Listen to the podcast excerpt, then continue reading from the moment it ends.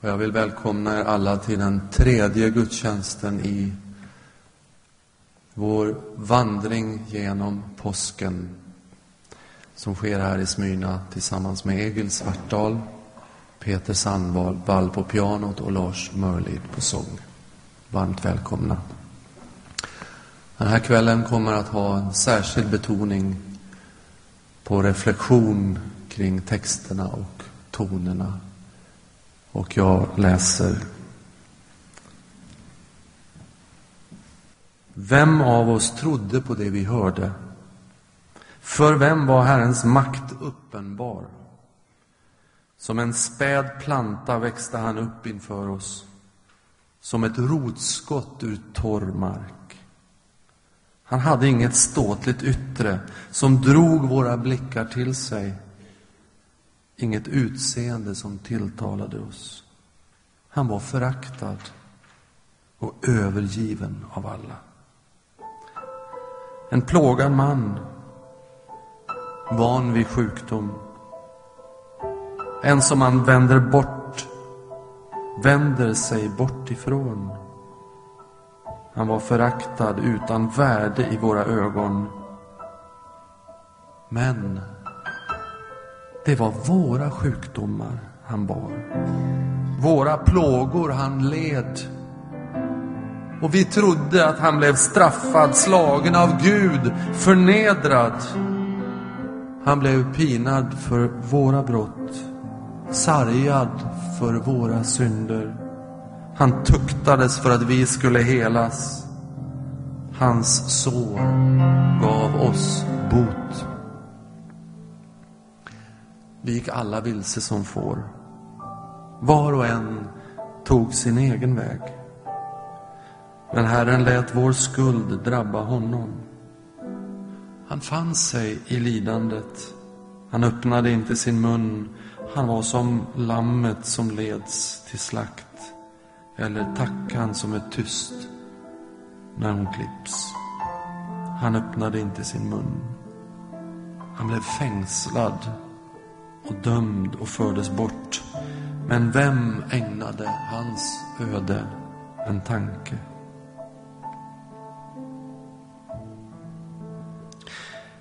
Han blev utestängd från det levandes land, straffad för sitt folks brott. Han fick sin grav bland de gudlösa. Han fick vila bland ogärningsmän, fastän han aldrig hade gjort någon orätt, aldrig tagit en lögn i sin mun.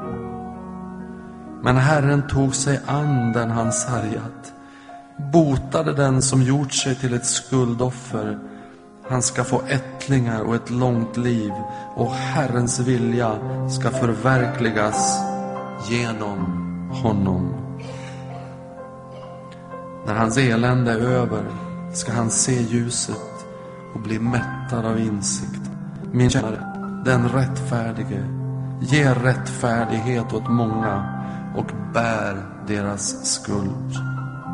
Jag ska ge honom hans andel bland det stora, låta honom dela byte med det mäktiga för att han var beredd att dö och blev räknad som syndare när han bar det många skuld och bad för syndarna.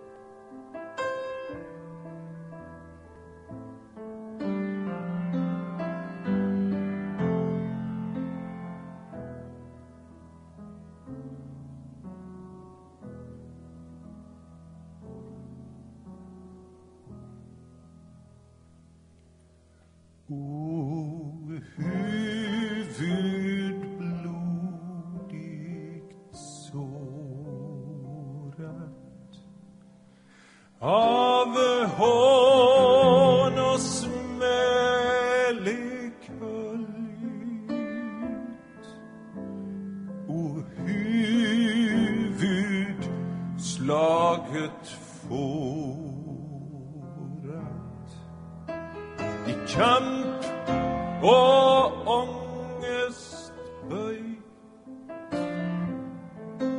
och huvud som skall syras med ära.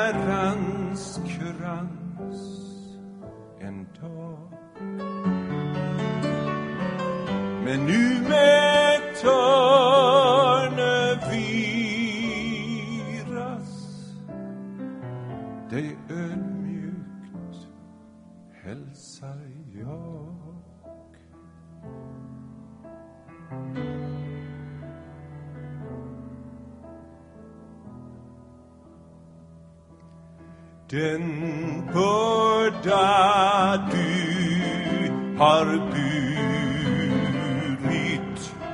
min synd och min ondska är. Den skörd som du har skurit. Jag sådde, Herre kär. När skulden tyngd mig böjer. Hos dig jag söker råd. Till ditt mitt rop jag höjer. Se ned till mig i nåd.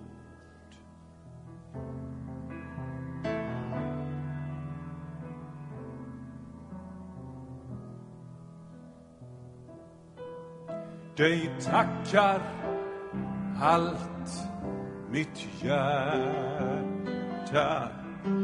Min Herre och min Jesus god för all din djupa smärta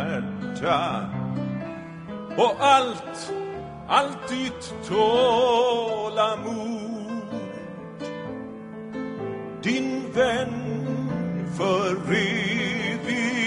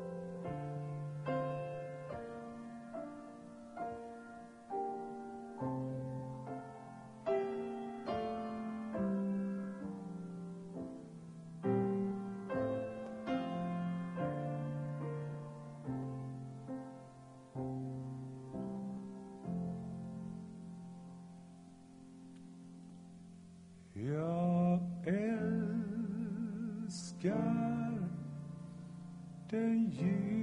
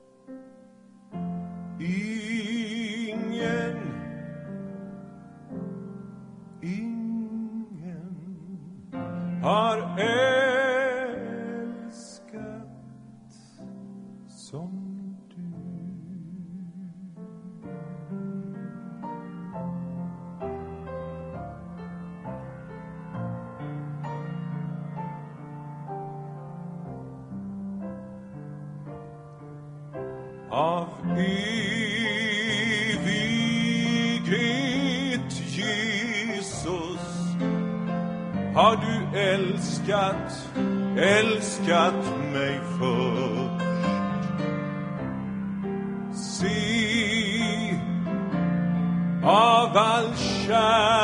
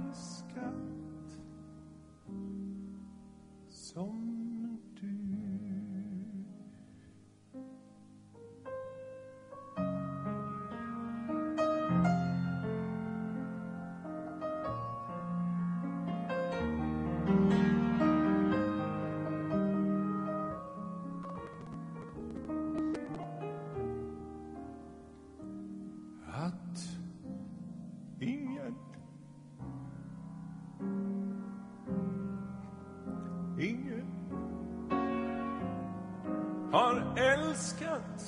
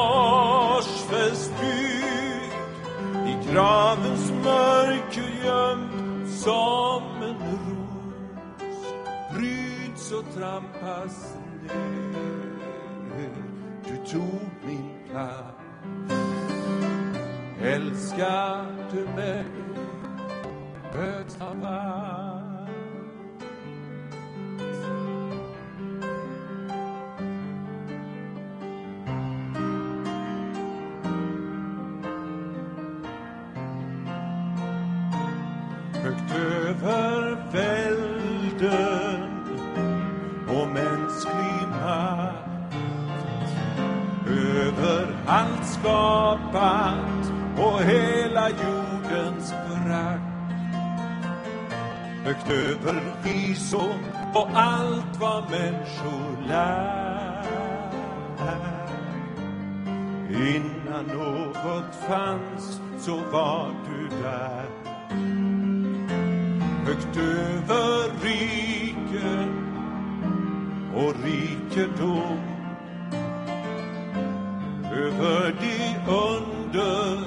som världen talar om.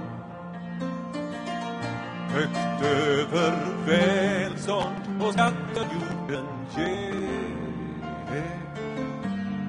Inför dig ska allting falla ner.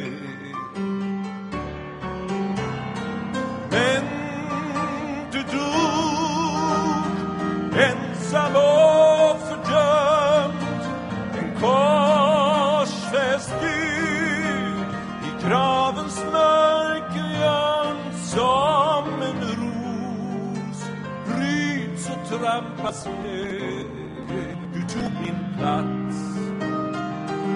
Älskar du mig?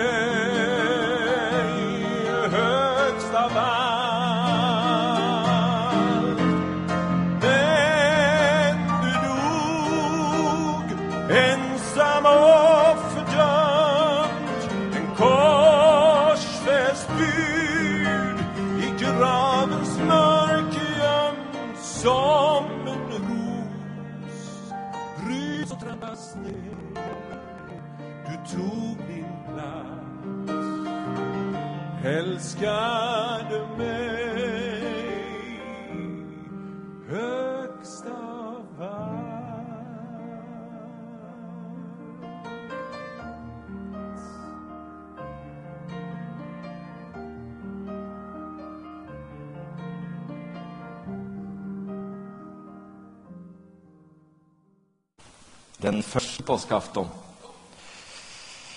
i Jerusalem. Det må ha varit den eh, mörkaste kvällen och den svartaste natten i hela historien. Lärjungarna befann sig mellan fredagens korsfästelse och påskdagens uppståndelse. Men de visste inte att allt det vi vet idag, att det bara var några få timmar, så skulle natt bli till dag, mörker skulle bli till ljus, död skulle bli till liv, sorg skulle bli vänt till glädje. Och det som såg ut som ett nederlag skulle bli historiens största seger. Den första på- påskafton i Jerusalem befann disciplerna sig, eller lärjungarna sig, i det totala mörkret. Deras vän Judas, han hade sålt Jesus för 30 sölvpengar. Han hade ångrat och gått och tagit sitt eget liv. Det är svårt att komma över en sån chock. Några timmar efter det så hade Petrus, deras självklara ledare, han som alltid tog initiativet, han som på ett sätt gjorde det tryggt, även om Jesus inte var där tillsammans med dem, så var det gott när Petrus var där, för han alltid visste vad han skulle göra och vad han skulle säga. Nu hade han, ledaren, stått ute i gården och förnekat Jesus. Men det svåraste av allt var ju självklart att Jesus Kristus, deras frälsare, deras mäster, deras Herre döde på ett kors som en annan förbryter. Vilken skam, vilken nederlag, vilken skuffelse. De hoppet ju och räknade med till det sista att han skulle göra detsamma som han hade gjort där ute i stormen på Genesaret. När det såg ut som om allt skulle gå galt, att han då skulle resa sig på ett sätt och visa sin makt och visa vem han var. Och de var ju säkra på att på ett tidpunkt ville det vända, även på korset, att han ville stiga ned och visa vem han var. Men han var blivit lagt i grav och de visste att han var död. Och när han dog var det någonting i dem som dog med honom. Det var deras hopp som dog. Det var deras drömmar som knust och det var deras framtidsplaner som blev lagt i grus och i grav. Då Jesus blev lagt i graven, blev det viktigaste i lärjungarnas liv lagt i graven med honom. Det var allt de trodde på. Det var allt de hade satsat på. Det var allt de hade hoppats på. Det var absolut allt de ville. Det var nu lagt i grav, Och aldrig hade dagen varit så lång. Och aldrig hade natten varit så svart.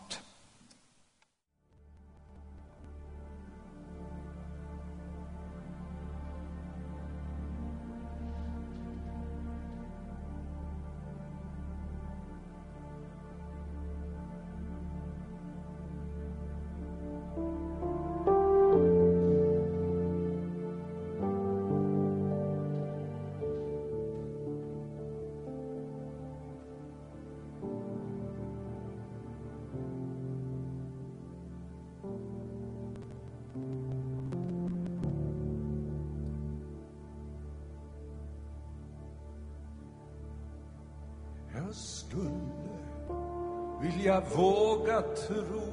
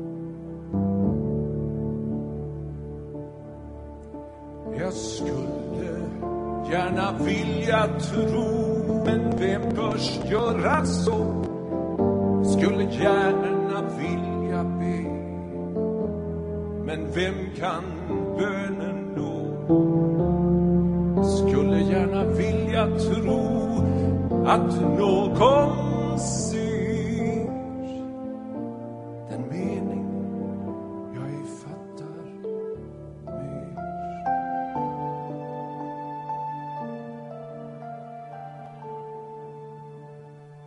Jag skulle vilja våga tro att någon ser all nöd skulle vilja våga tro att Gud finns bortom död.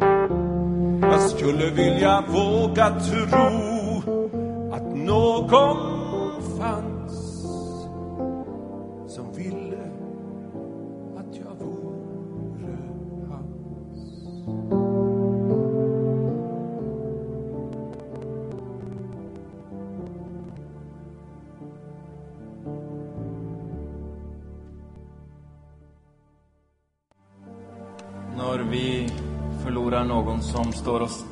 riktigt, riktig nära så är sorgen så tung och svår att bära att vi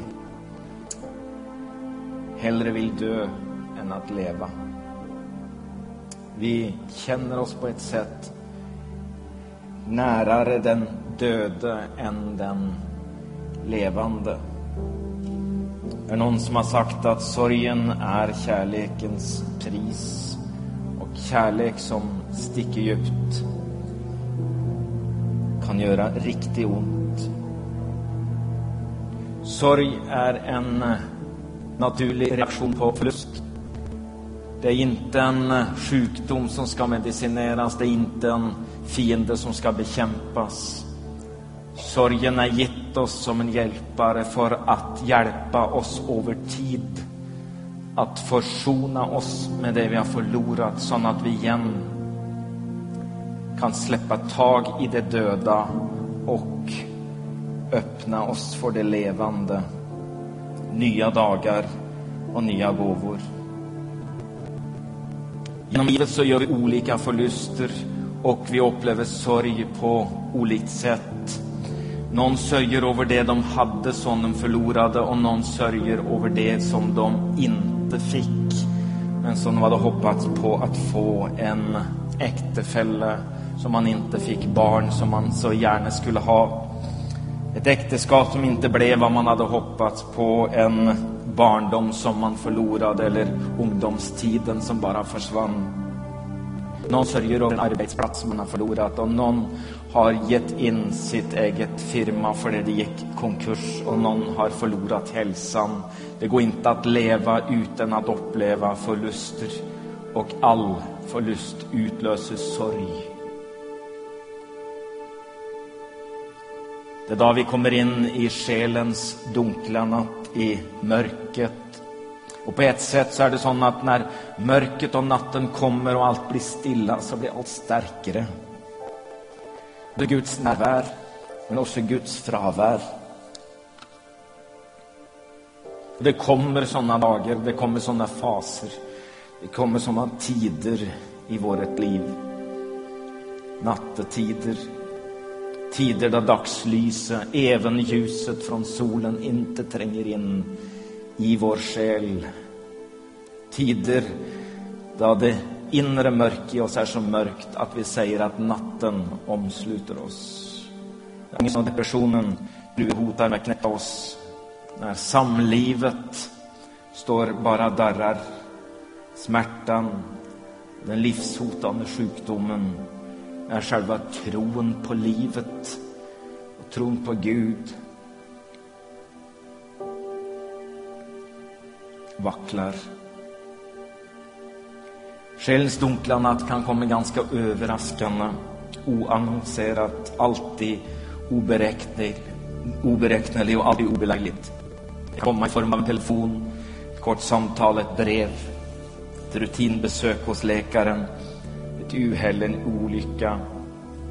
Vi kan kastas in i den här dunkla natten och vi tänker att allt är över och att allt är omöjligt. Och i den här natten så kommer nattens frågor och nattens frågor vill väl inte alltid ha svar och söker inte alltid förklaringen. Men det måste finnas rum för nattens frågor i natten och känns dunkla natt.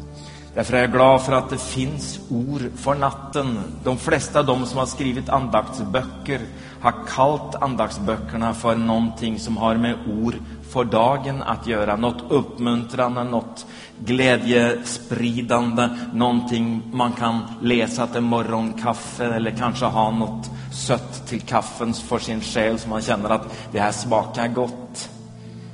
Men i själens dunkla natt så är det som om ord för dagen inte är de ord man söker. Man söker ord för natten. Man söker ord för smärtan. Man känner ett behov att någonting salt måste få rena såren. Bibeln är full av uppmaningar att vi ska lovprisa och lovsjunga Gud. Men Bibeln rymmer hela vårt liv, alla våra dagar, alla våra faser. Den innehåller så mycket klagovisor som lovsånger. Det finns ord för natten. Det finns toner för natten. På en loppis i Köpenhamn fann jag en gammal dansk bibel. Jag slog upp i bibeln och såg att det vi på norsk kallar klagesangen eller på svensk eh, klagovisorna stod i den gamla danska översättningen som begrädelsernas bok. Jag trodde att man kunde på svenska eh, grämelsarnas bok, alltså en egen bok för grämelsarna i livet. Gud visste att vi behövde det. Ord, toner för natten.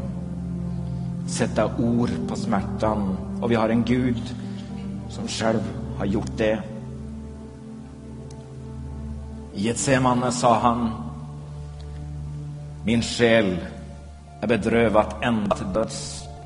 Så han här, vakna med mig.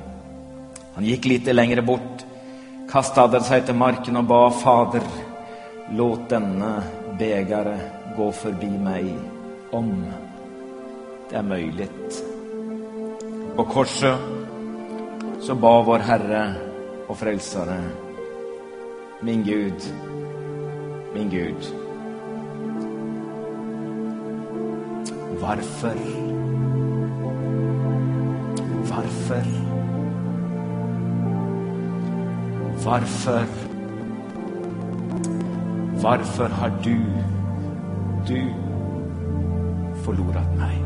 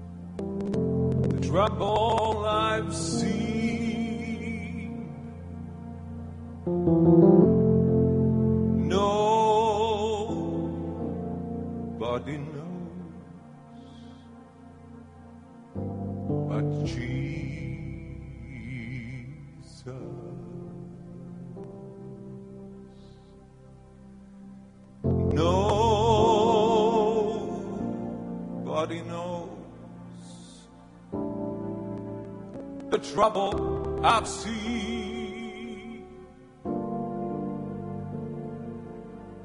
Glory, hallelujah.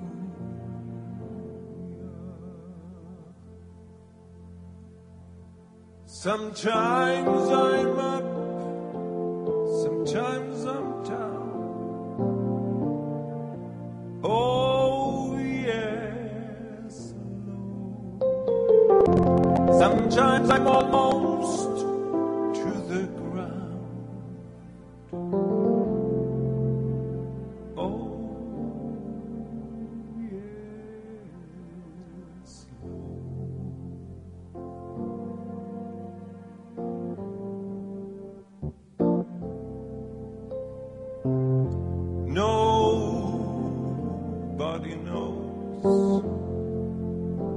trouble I've seen.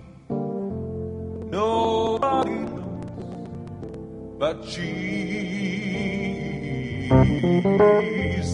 Nobody, nobody.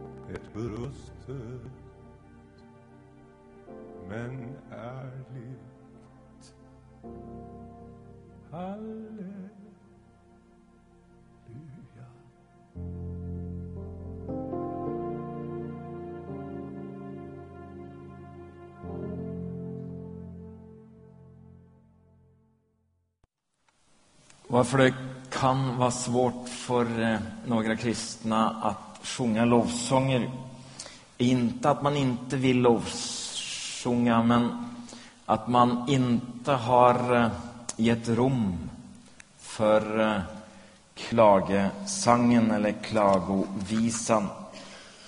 Vi har ju trott på söndagssången som sa att Gud vill att jag ska vara ett solskensbarn och ljusa för honom varje dag, att jag alltid ska vara glad. Vi glömde versen som sa att Gud vill att jag ska vara en Tordens och, rasa från tid till tid. Att släppa ut något av klagan, att eh, släppa ut mer av smärtan och även våga till Gud att komma med mina frågor och mina anklagelser. Jag tycker att det är en kärlekserkläring och en tillitserkläring att göra det till någon som man känner att om jag inte får säga vad jag nu tänker, följer, ehm, eh, känner och erfarer så är eh, vår relation hotad. Så om man vågar sätta ord på det som är ont för det hotar relationen så känner jag att det inte finns någon motsats mellan lovsången och klagovisan men det finns en förutsättning för det ena i det andra. Bibeln säger jag utgjuter mina bekymmer för honom, till honom bär jag fram min nöd. Jag ser för mig en vaskebötta, säger man så på svensk? Jag säger för- när man har vaskat golvet och allt vattnet i den här böttan börjar bli jättedåligt och väldigt styggt och allt finns av allt upp i den böttan så kommer jag inför Gud med detta och så vill jag ju att allt ska vara rent och allt ska vara fint men jag vet att det är mycket smuts i den här böttan och så häller jag ut allt sammans inför Gud och säger Gud, slik är mitt liv. Jag utgjuter mina bekymmer för honom. Och Bibeln uppmuntrar oss inte till någon verklighetsflykt eller livslögn.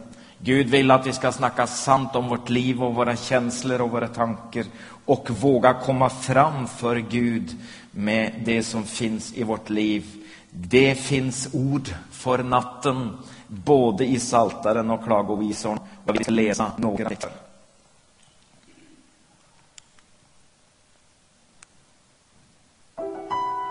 Vakna. Varför sover du, Herre? Res dig. Stöt inte bort oss för alltid. Varför döljer du ditt ansikte och glömmer vår nöd och plåga? Vi har sjunkit ner i gräs, gruset. Vi ligger tryckta mot marken. Grip in, kom till vår hjälp. Befri oss, du som är god.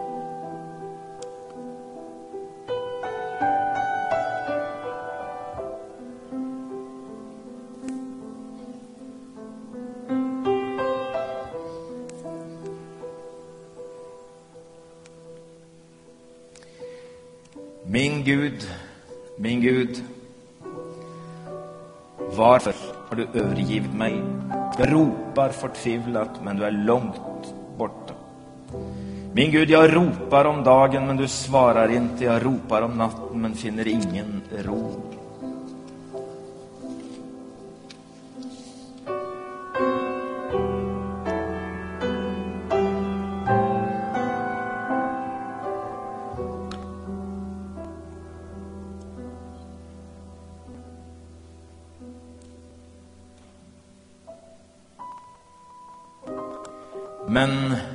Du, Herre, dröj inte långt borta. Du, min styrka, skynda dig till min hjälp.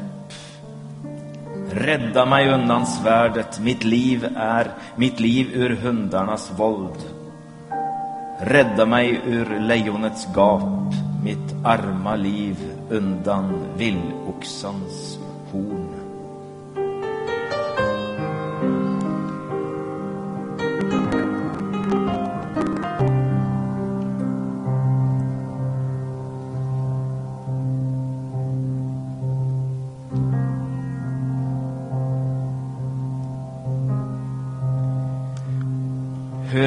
Länge ska du glömma mig, Herre? Hur länge ska du dölja ditt ansikte?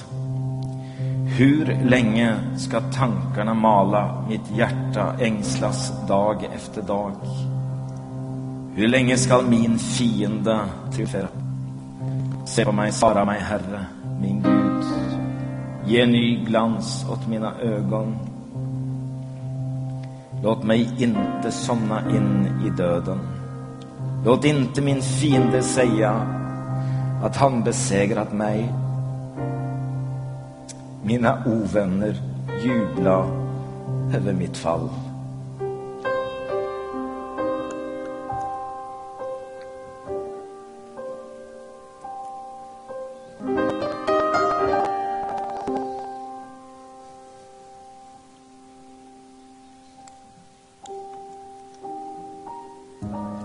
Ropar till dig, Herre. Om morgonen stiger min bön till dig. Varför stöter du bort mig, Herre?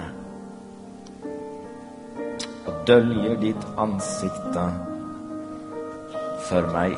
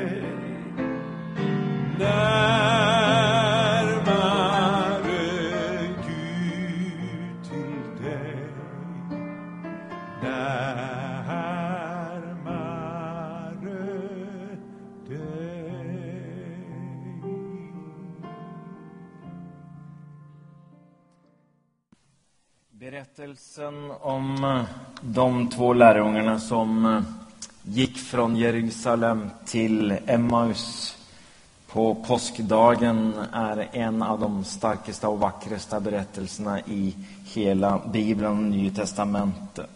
De kände att de ville bort efter det som hade hänt. Sorgen, smärtan var för stark. De var kvar i Jerusalem och i gemenskapen, så de bestämde sig för att de ville gå till Emmaus. Det är eh, så att Jerusalem är 800 meter över havet och Emmaus ligger där borta i Ajalons dal på havsnivå, så det gick nedåt med dem. Sen så är Emmaus väst för Jerusalem, så de gick rätt väst. Eh, då gick nedåt och gick västover in i solnedgången, in i mörkret. Och medan de gick där och talade om vad som hade hänt och det de sa att de hade hoppats på att han var den som skulle befria Israel, så står det att Jesus själv kom och slog följe med dem.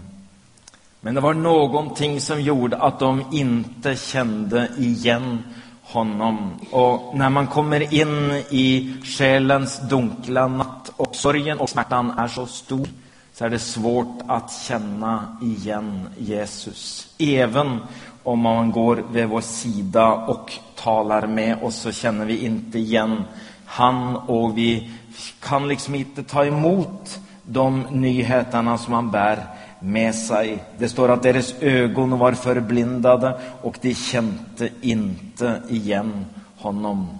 Men de bad Herre, bli hos oss, stanna hos oss, för det börjar bli kväll.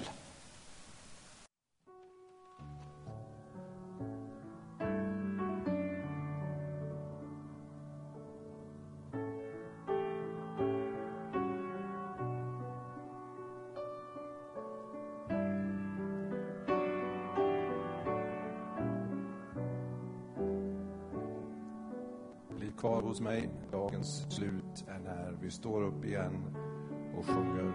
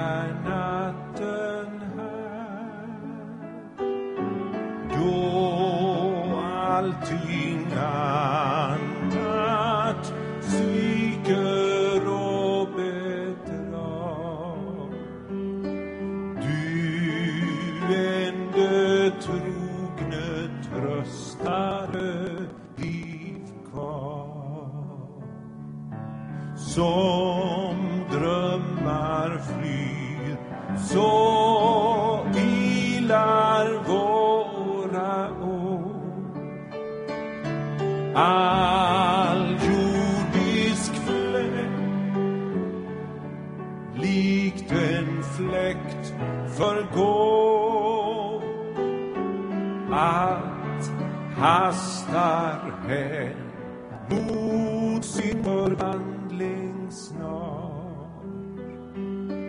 Du är den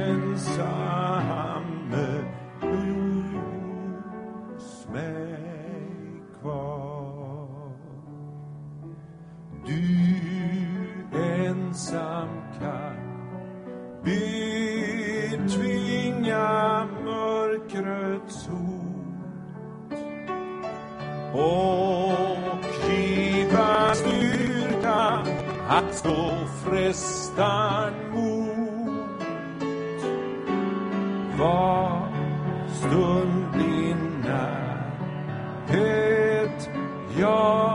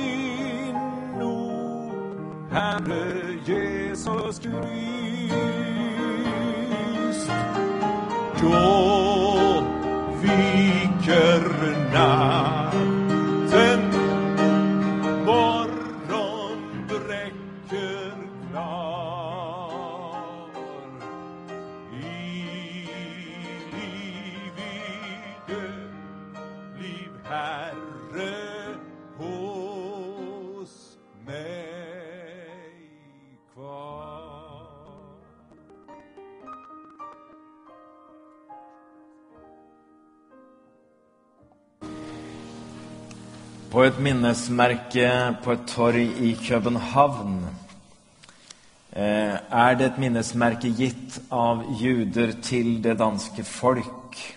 En hälsning från det heliga landet, en sten som är gitt. Och den stenen har en inskrift. Och där står det Och det blev aften. Och det blev morgon. Det blev kväll och det blev morgon. Det blev afton. Det blev kväll.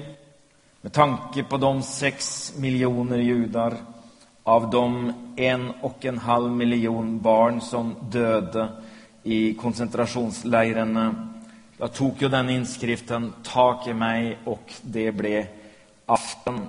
Men jag blev förundrad över texten, för jag tänkte här är det en fel. Eh, det börjar ju med en dag, och sen blir det afton. Jag kände igen berättelsen från skapelsen och tänkte att det var liksom byttat om i räckeföljden. så jag slog upp i Första Moseboken och såg efter om jag kunde se om det var fel. Men där står det Gud kallade ljuset dag och mörkret kallade han natt. Det blev kväll och det blev morgon. Det var den första dagen. För oss är det ju alltid så att en ny dag börjar med dagen och med morgonen och sen så går varje dag mot kväll och mot natt. Men Gud tänkte inte att det skulle vara så. Han tänkte att varje natt skulle bära hoppet om en morgon i sig. En ny dag. Ljuset bryter in och dagen och livet kommer. Att om vi även finns i den svarta, dunkla, mörka natten så vet vi att dagen inte är slut. För dagen kommer med en ny morgon. Inte ens i den mörkaste dal fruktar jag något ont, säger psalmisten, ty du är med mig. Han sover inte om natten han tror på. Påskafton är den dagen när man tror att Gud är död och att inget händer. I det synliga händer ingenting, men i det osynliga händer en hel del. Bibeln bara antyder, och vi säger i trosbekännelsen, eh, att han blev korsfäst, död och begraven nederstigen till dödsriket och han sade till rövaren på korset Sannerligen, idag ska du vara med mig till paradis. Och när kvinnorna kommer till graven på morgonen så undrade de, vem ska vi få, vem ska rulla undan stenen från graven åt, åt oss? Men de visste inte att han de tror på arbetade även om det var natt. Saltaren säger han sover aldrig, han vakar ständigt. Han förskyddar Israel, Herren bevarar dig, i hans skugga får du vandra. Han går vid din sida. Solen skall inte skada dig om dagen och inte månen om natten. Om jag säger mörker må täcka mig, ljuset omkring mig blir natt. Så är inte mörkret mörkt för dig. Natten är ljust som dagen. Själva mörkret är ljus.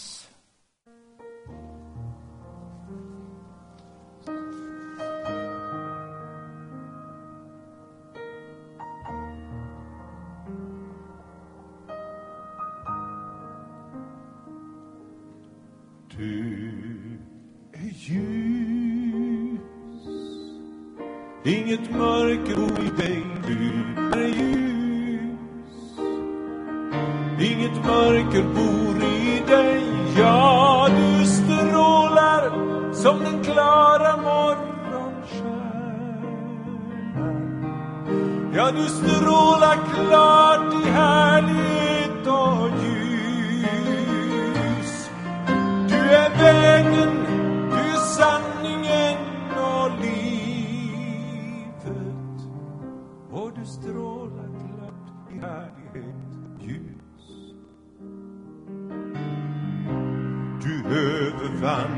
den ondes makt. Då du slog sönder dödens pakt. När mörkret led sitt nederlag Då kom en livets segerdag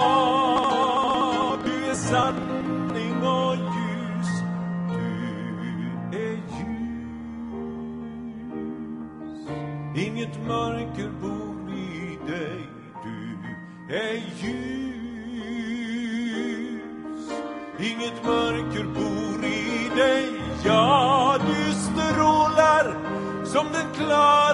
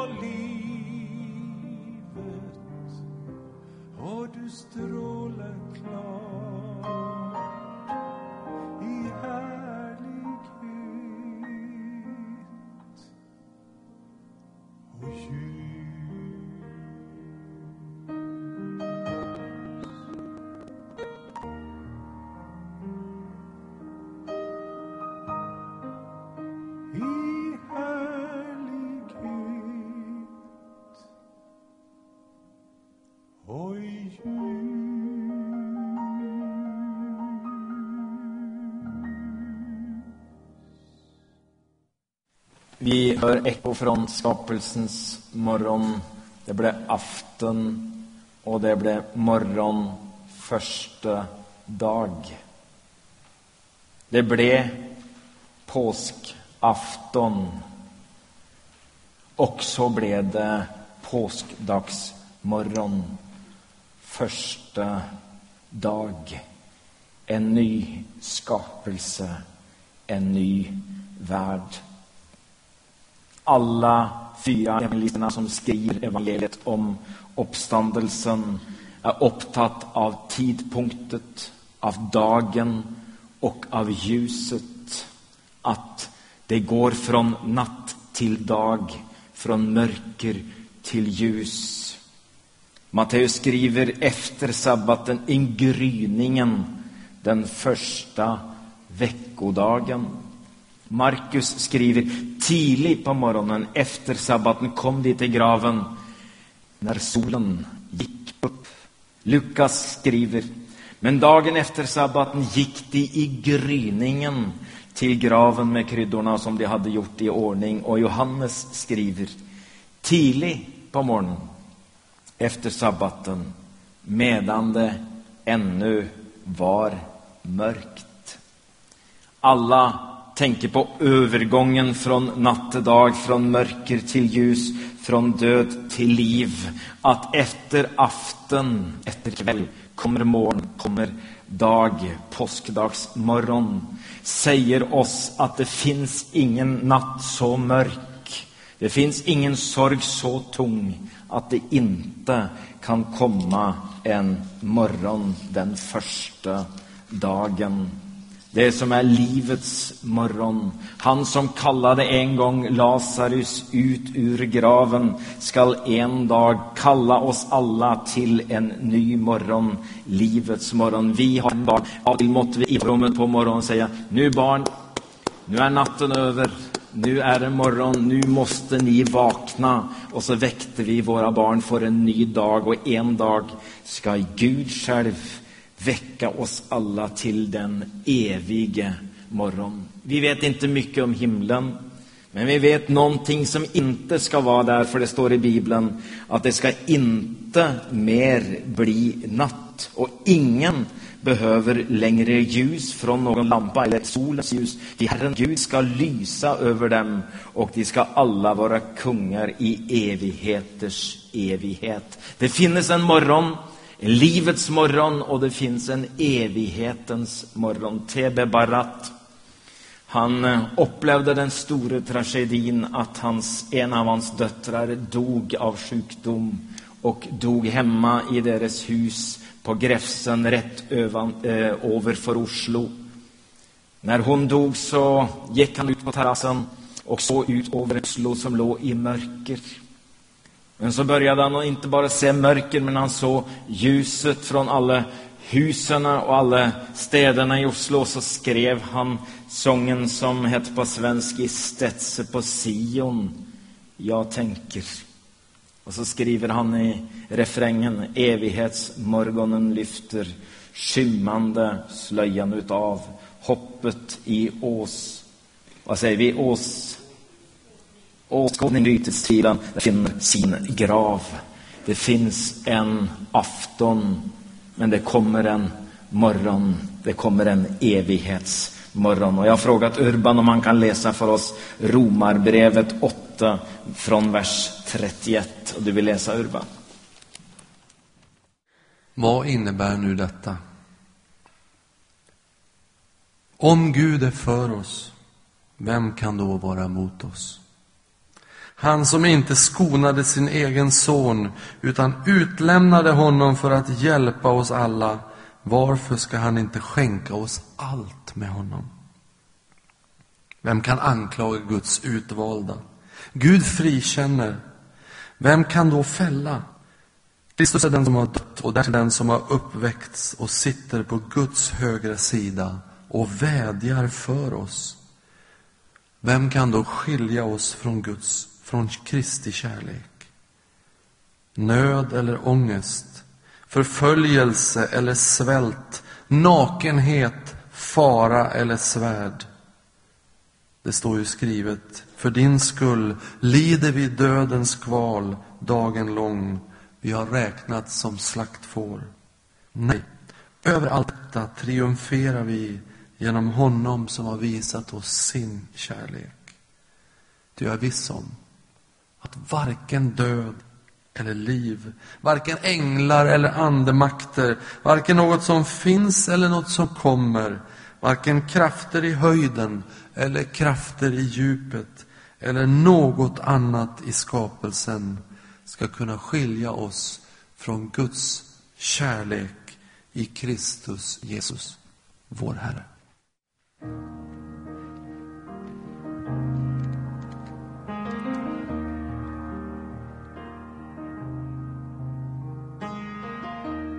Vi står upp och sjunger Herre, att få se dig.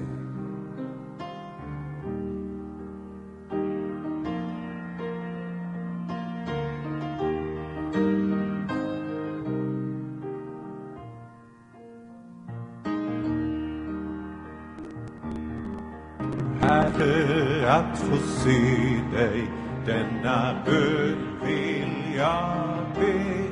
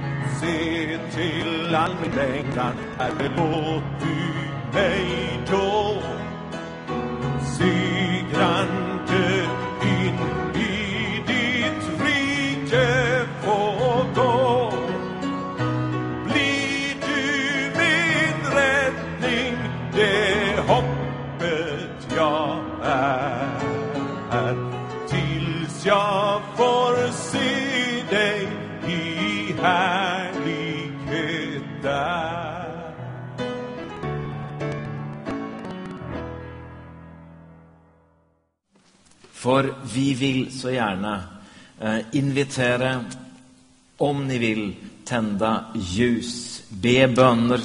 Några finns mitt i det här mörker, mitt i den här natten, mitt i denna själens dunkla, mörka natt. Någon vet om någon som befinner sig mitt i det just nu. Det blev afton, men det var så påskdagsmorgon. Och jag tänker att man kan bygga altare, man kan resa stenar som judarna gjorde på torvet i Köpenhamn. Och vi kan tända ljus som minner oss om och som är en handling i tro, Herre.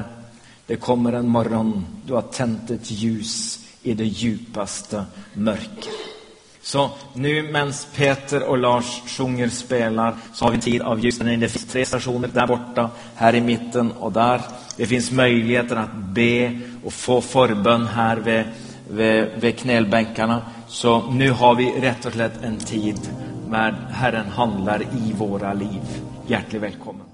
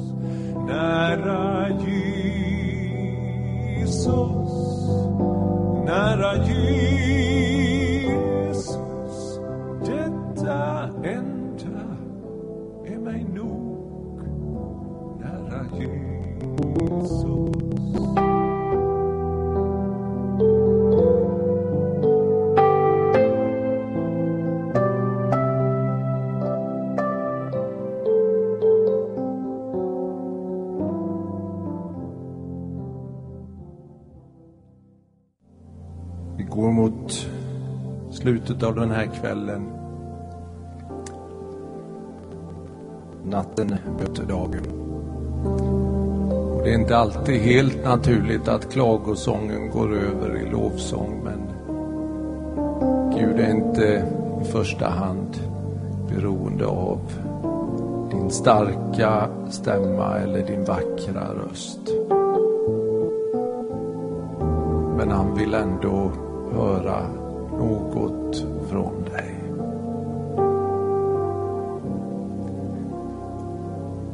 Och starka ord är det många av våra. Och även om du har svårt att ta dem i din mun så eh, får du lita på att Gud också hör din tvivlande och till och med lite tysta sång. Och du som känner det naturligt att jubla, gör det. Och tillsammans förenas vi i lovsången till Guds lamm. Krön honom nu, Guds lamm, med många kronors glans.